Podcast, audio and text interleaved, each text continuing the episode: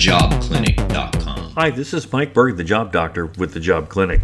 Today we're going to take a look at the most underutilized tool in preparing for an interview. It's the job description.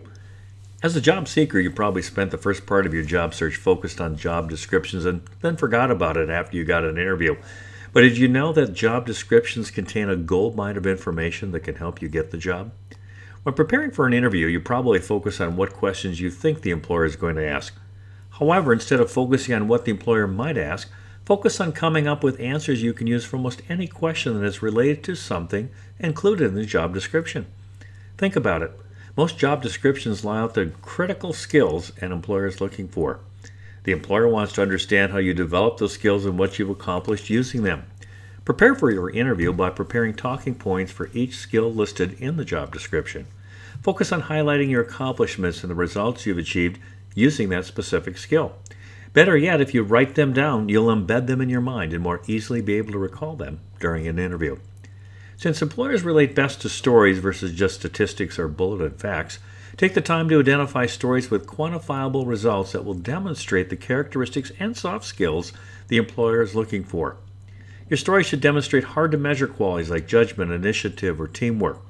Wherever possible, quantify what you've done. For example, increase sales by 20% or cut customer collections calls by 40%.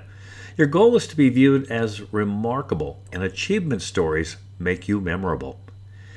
If you're prepared with talking points about your hard and soft skills and include specific stories and examples to back up your claims, you won't need to stress out over what the questions will be because you probably already got the answers. Keep in mind that in a job description, the employer is essentially defining the perfect employee. In reality, most candidates will have mastered most skills but may lack some of the skills highlighted in the description.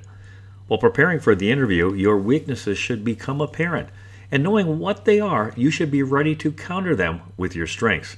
Try to learn as much as you can about the areas in which you are weakest, and at least be familiar with the skills requested that you might not have. Be aware there are four levels of knowledge familiarity, proficiency, being well versed, and lastly, a subject matter expert. Try to be at least familiar with what the required skills are, even though you might not have them, so an employer can see that you have some knowledge versus none at all. Be ready with specific plans about how and where you can learn the skills and share any related skills you already have that might speed up the learning process. Carefully review the job description before your next interview and use its wealth of insights to build a case for the employer to discover that you are a solution to help them make money, save money, or solve a problem.